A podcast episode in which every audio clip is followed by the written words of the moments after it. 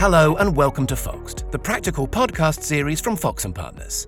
In these podcasts, we'll be looking at scenarios from our day-to-day practice, offering solutions to some of the most pressing partnership and employment law questions we hear from our clients.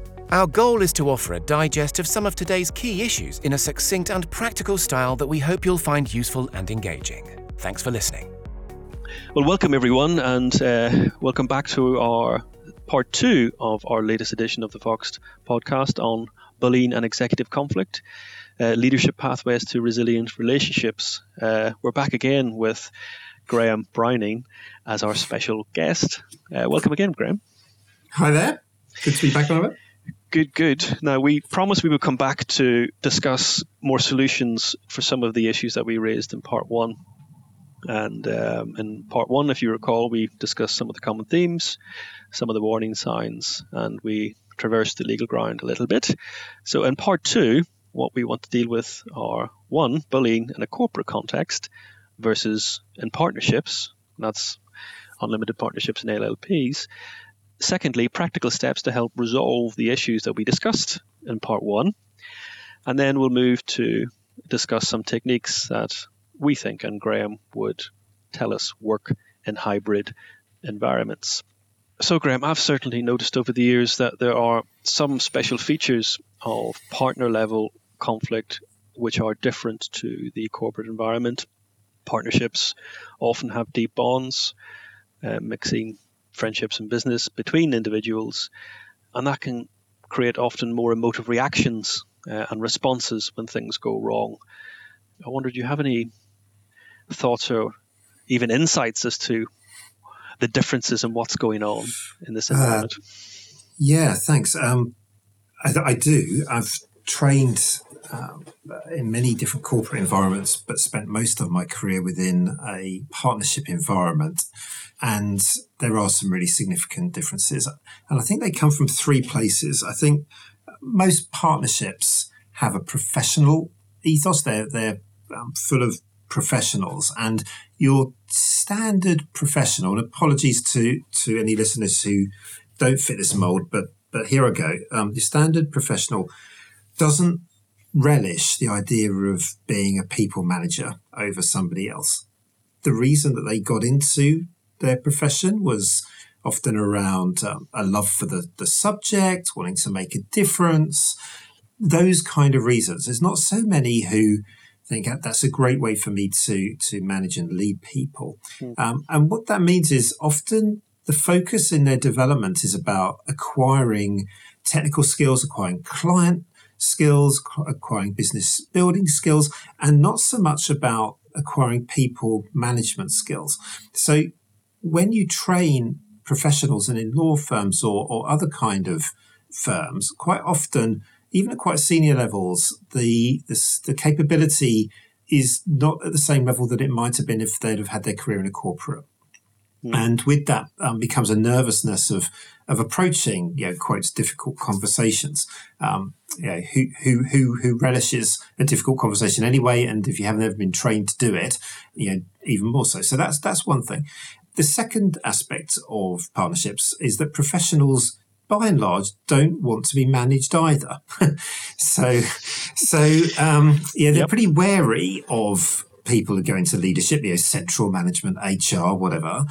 And you combine that with the lack of investment in in people management skill, and often with a lot of uh, business and financial success, it's a it's a bit of a heavy heady mix for actually saying, you know, you're not going to manage me on this. You know, um, back off. Mm. Um, so they can become a bit a bit insular um, and the third um, main difference, I think, unless that culture has been well designed and embedded and, and the right measures are taken to maintain it, then partnership culture has got some features that can actually foster behavioral issues. Hmm. I'll give you one example.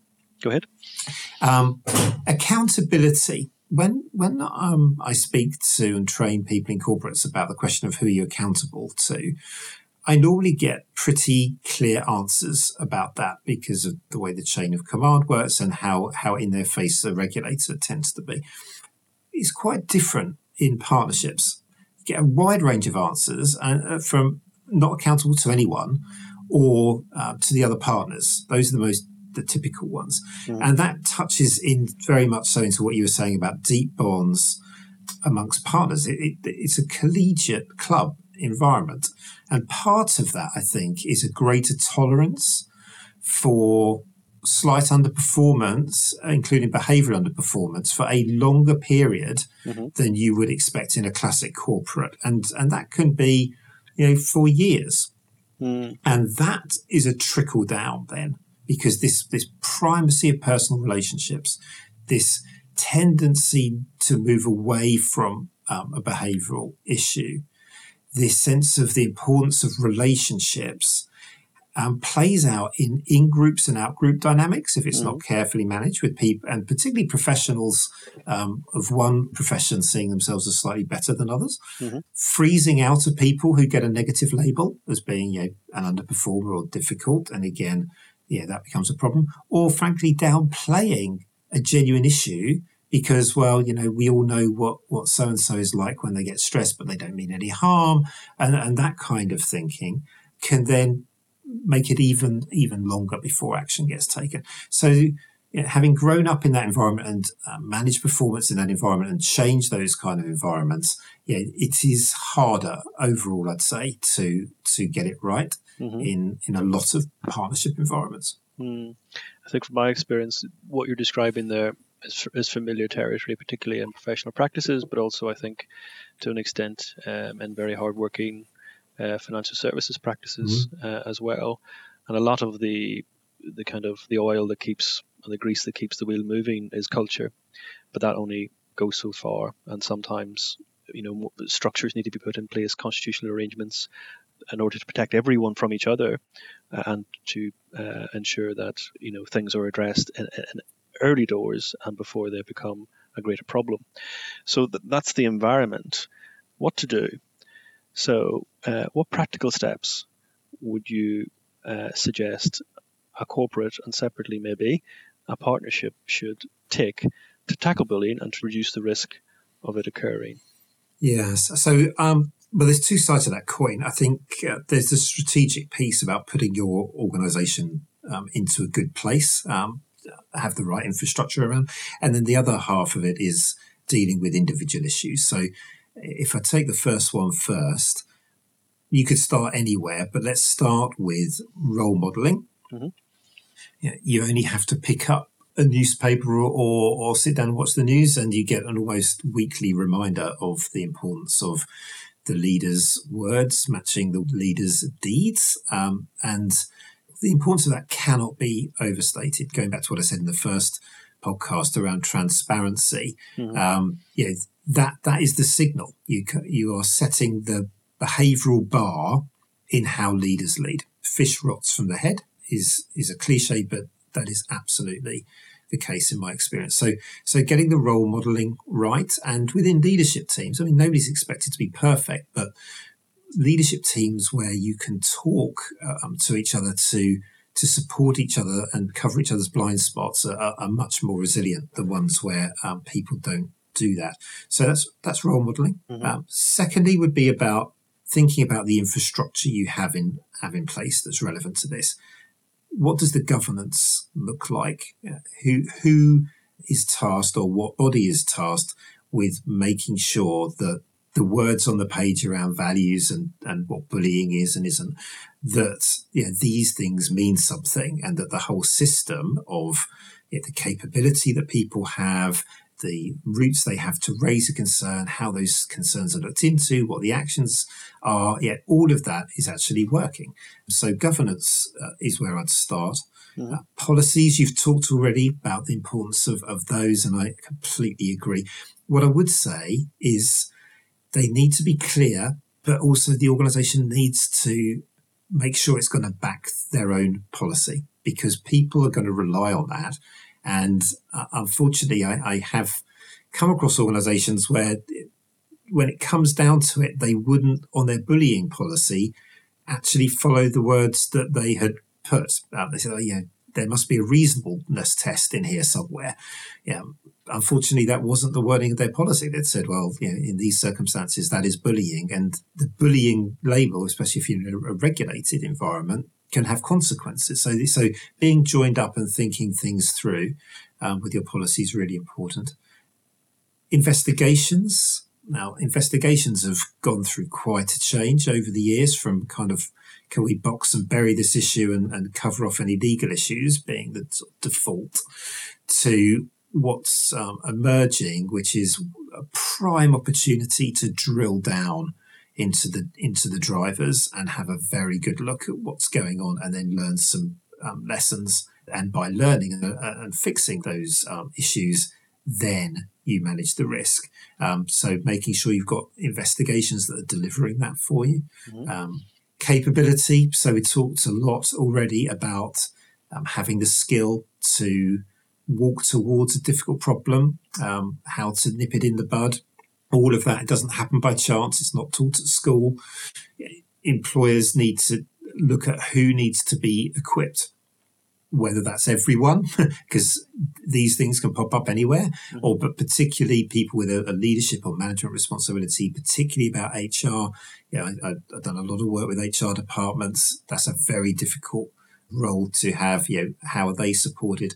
All of those things. And also making sure your values actually mean something at the, at the points where they need to, like who gets into this organization, who gets promoted, what reasons will we um, downgrade somebody's performance because of how somebody has has been behaving, um, who who gets asked to leave, you know, all of those kind of questions. That's that's all in the big bucket of infrastructure. And the last one on the organizational side I used to call it the anti-talent strategy. So all the focus on on getting your talent in the top sort of one percent. Um, you also need to be quite focused on on your anti-talent. So mm. the people you don't want to get in and you don't want to rise in your organization. How are you making that happen? So how does that show up at selection? How does that show up when you do background checks? I mean, I'm well aware over the years of senior level people who have gone from one organization into another, and then the wheels have really come off very spectacularly, and you just think, how has that happened? Mm-hmm. Um, and there have, it is a lot of work to sit on top of an effective background check process because there are very fine judgment calls to be made. Mm-hmm. Um, it's not just a process for process processes' sake. So, so that's um, infrastructure. Mm-hmm. I was going to say all, all, good insights. I, I was wondering uh, if you think there's an important difference, particularly these days, between a kind of an awareness of those issues and then a kind of a, an understanding of them. So, you know, rather than in a kind of light touch way, uh, leadership teams talking about those issues, but not really getting it, not really, yeah. you know, going for it. Not, you know, it's very easy to to talk in an abstract way about yeah. these things, but to, to, kind of live those principles. Is, is there anything that you know leadership teams should be thinking about to to get the job done to ensure that you know managers are actually behaving week in week out in the right way and you know nipping issues in the bud uh, understanding when an individual has gone off the boil in some way and needs to be spoken to or may need some support or identifying a potential rogue behavior and, and mm-hmm. getting to the bottom of it before it you know uh, snowballs into something more problematic you know what can they do Yes, um, it's a it's a really good point, and I'm glad you've raised it. I, th- I think there's there's a huge gap here between, if you like, the academic textbook and uh, approach to what leadership is, and and sometimes in these areas how it actually is. So when people get promoted into leadership positions, do they get tooled up in how to uh, spot an issue and how to address it? Do they get tooled up in concerning themes to, to look out for? Sometimes yes, sometimes no. The other thing that uh, leaders do as part of their role modeling is to sit down and ask the tough questions. So inevitably there are going to be mishaps and things go wrong. That's just the way things go. But the really effective uh, role models are willing to ask the questions of why has this happened? What can we learn from this? Yeah, really squeeze out every ounce of learning rather than kind of um, just draw a line as quickly as possible and pretend it didn't happen. And that's that's just the choice that you can make in terms of how you want to hold your own organization to account for things that have happened and to and to learn and move on. Mm. So, Graham, walk us through how you might deal with uh, an individual issue. Mm. Um, well, hopefully, if you've if you've done the other things right, you're going to hear about them earlier and before the problems really got out of hand because people have flagged it to you, and you'll have set some expectations that you can refer to. But the real name of the game is to see the problem. If you need to get some support, talk to HR, um, talk to whoever to equip yourself to have the conversation you need to have the key is to have the conversation to nip that problem in the bud. These things never age well. And I think there are obviously techniques for doing that that don't trigger people. And in my one to one work, I spend a lot of time with people um, whose behavior is an issue and not triggering them to help them self reflect. But, but from an organizational point of view, the absolute key is to be able to say, we've got to face into this let's have that conversation that needs to be had, whether that's amongst ourselves or, or with with support. Hmm. We talked in part one about the challenges that an individual faces, um, the risks to the business, but the very real challenge an individual faces when thinking about legal claims where they have suffered bullying and uh, an injury. But in the partnership context, the position is quite different. So you don't have this doctrine of repudiatory breach in a partnership context. Uh, so a constructive dismissal is simply not an option. Partners are protected by the discrimination legislation, but they don't have unfair dismissal rights.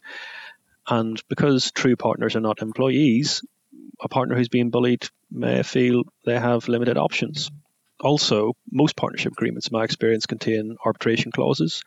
So, depending on the wording of the clause, um, a breach of contract or a common law claim is probably going to be resolved in the confidential setting of an arbitration.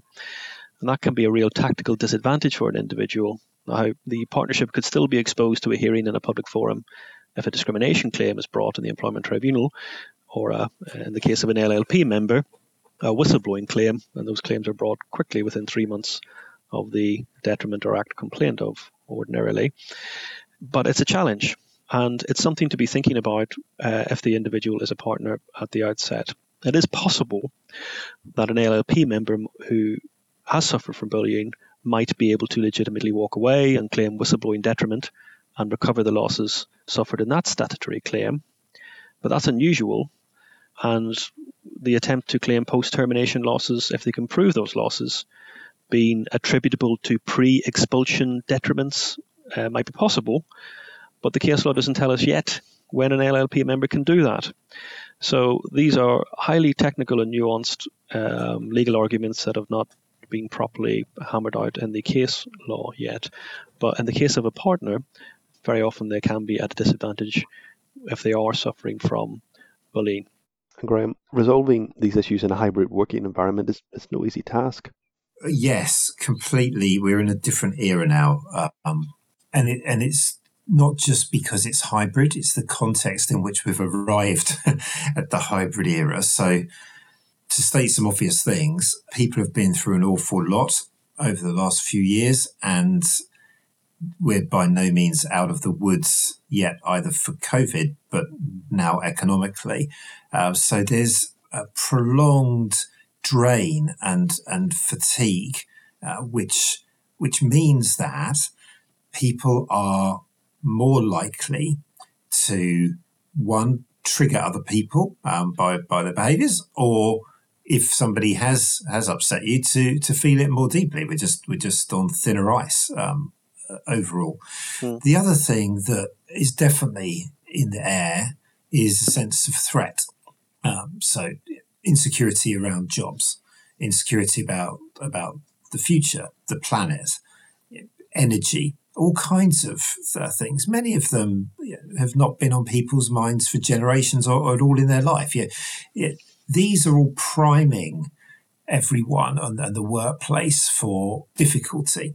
You add hybrid onto that, um, and what hybrid does is make one managing people much more complicated because uh, there isn't a one size fits all approach to this. So, so the rules um, within which you're playing are now different and much more personalized. And secondly, it's not quite as far as saying managing with one hand tied behind your back, but on the other hand, you're not getting a lot of um, things uh, for free as you used to as a manager. For example, seeing people most days of the week and being able to notice, yeah, by the look on their face, how they're doing. Yeah, it's much more easy to miss things now because you're not you're not in the same place as much uh, with each other. And you know, it's interesting as I go around different organisations um, around around um, the the city. Some organisations that the workplace is uh, deserted. And you speak to people there and they say, yeah, it's pretty much always like this. And other places, it's not always like this. Yeah, there, there are hubs of activity or, or certain days of the week where yeah, there's a good buzz about the place. So it, it's a much more complex picture for people, and to manage in it requires a, a greater degree of skill um, than previously. Um, and I think that's one of the reasons why we're seeing continued investments in this area, despite despite the economic situation we find ourselves. So, is it is it is there a you know sometimes words are not enough. Hmm. Uh, when you're trying to resolve something or manage a situation. So there's context, uh, behavior, um, expl- uh, sending a sensitive message to someone in a state of anxiety in an hmm. email requires sometimes some mental gymnastics where actually some dialogue where the cues could be read and the tone understood and intentions, you know, properly and accurately and truly understood might be a lot easier.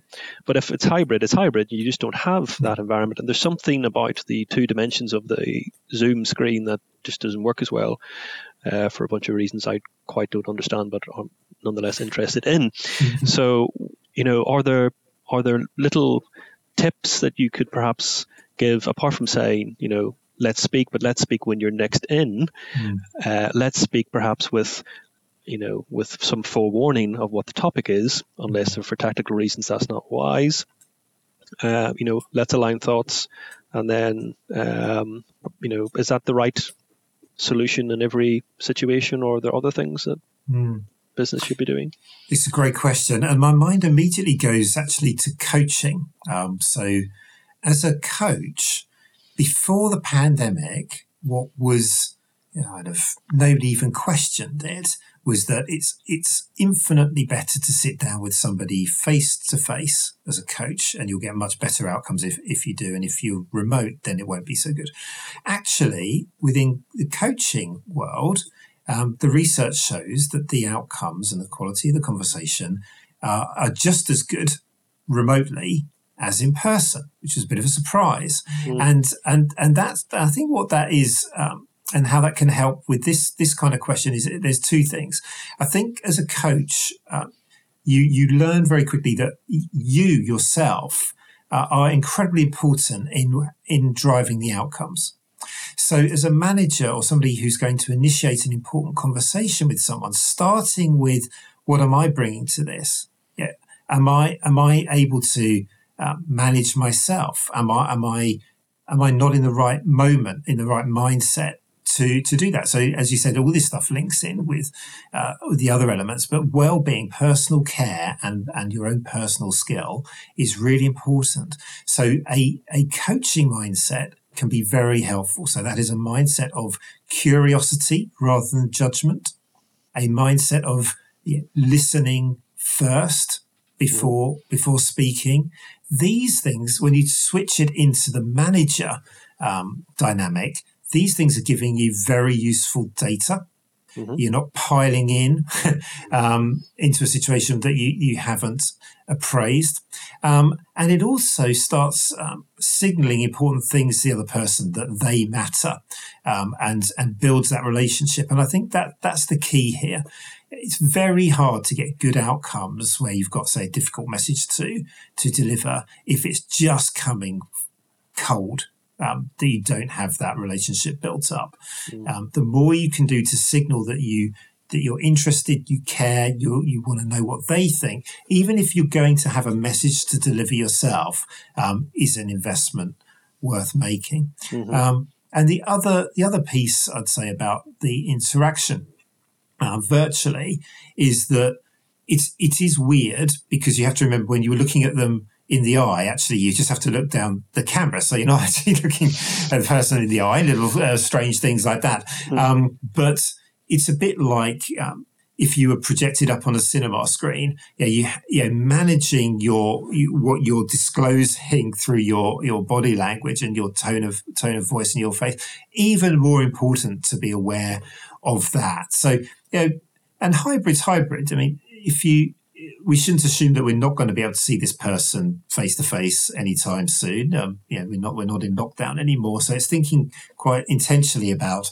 you know, what do I what do I want and need to do virtually, and what do I want to do face to face, and doing all you can to build that relationship. And that's one of the big things that has been hard mm. um, since COVID. That people have joined the organisation, they haven't been socialised in the in the way they would have been, so the relationships are are different, sometimes not so strong. You don't know each other as well. It's just harder. Um, so you have to like counteract that with some real intention mm. intentionality. I think mm that's the word I just had in mind as you were speaking. Um, the importance of intention. It's um, mm.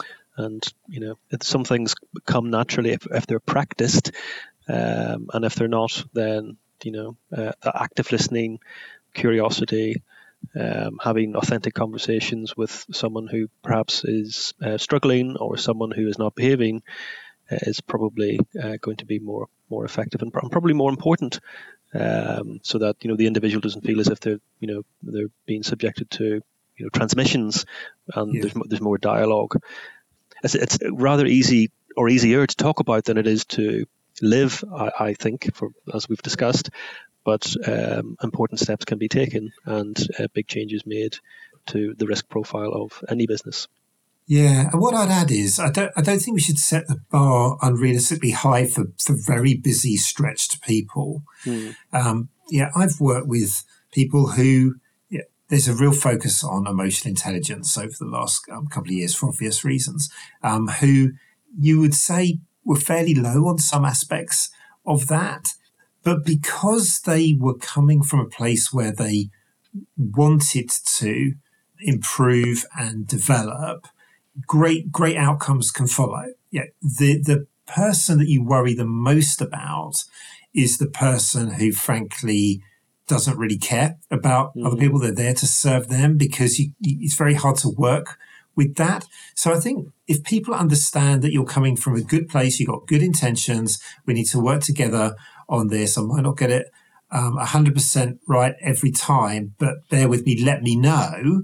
You know, most people, most of the time, they're reasonable and they, and they, will work with that kind of open attitude. I just don't, I don't want listeners to come away thinking, blimey, you know, I've, I've got to have the skill set of a professional coach as well as everything else. How does that fit in? I just, I, I think it's that intentionality and coming mm-hmm. from the right place makes all the difference. Mm-hmm. Scope for growth and that mm. should be a something we can all work towards.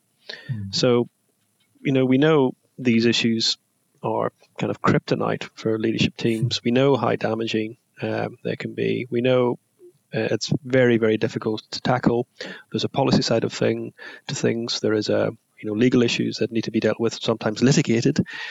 But it seems to me that the heart of the issue really relates to culture and values, and values appear to be moving up the priority list. And uh, if they are, it's an opportunity, therefore, would you agree, for, for business to sort of prioritize, live those values, and, and attract talent? I would agree. And I would also know, really sound a, hopeful note on this. Uh, it is very, very far from doom and gloom out there. It's complicated, it's difficult, you know, it's important, understand all that. But actually, I can't think of a time when this has had more focus, that more people are genuinely trying to do the right thing by their people, and that with that kind of um, drive, good outcomes are happening. On the converse, it's never been a worse time to to be up to no good, for want of a better word, mm. in an organisation. Yeah, you, are on extremely thin ice, um, and there are people around who can help help someone like that and also help organizations to to get it right so you know i'm i'm ever an optimist which is how i've kind of had that career and, and not gone under and um and yeah I, I i see i see reasons for positivity absolutely everywhere. Thank you. So let's wrap up with some tips. You want a tip from me? If i okay i will i will make my my tip this um, and I think um, all I'm doing is playing back what you said, Ivor, but it is actions are everything. Words, there, there's a place you need a statement of, of um, policy, of course you do, but that won't last one hour if the actions don't don't match it. So it's all about facing into an issue, doing it as early as you can, getting support to do it, and knowing that life's uncertain, outcomes can't be predicted, people are unpredictable. But if you're trying to address things in a skillful way, you will be um, doing everybody a service and will will lead to better outcomes. Sounds like good leadership to me. Mm. Thank you, Graham. Thank you for all, your thoughts and insights. We're very grateful. And thank you to everyone listening. We hope to see you back at our Foxed podcast and we'll explore some of the issues in a blog that we discussed in these part one and two of these podcasts. Do get in touch with us at podcast at Fox Lawyers if you have any questions or thoughts about anything you've heard today. And uh, we look forward to speaking to you all soon. Bye bye. Thank you for listening to this episode of Foxed, and we hope you enjoyed it. Don't forget to subscribe via your usual podcast platform, or you can find more details at our website, foxlawyers.com.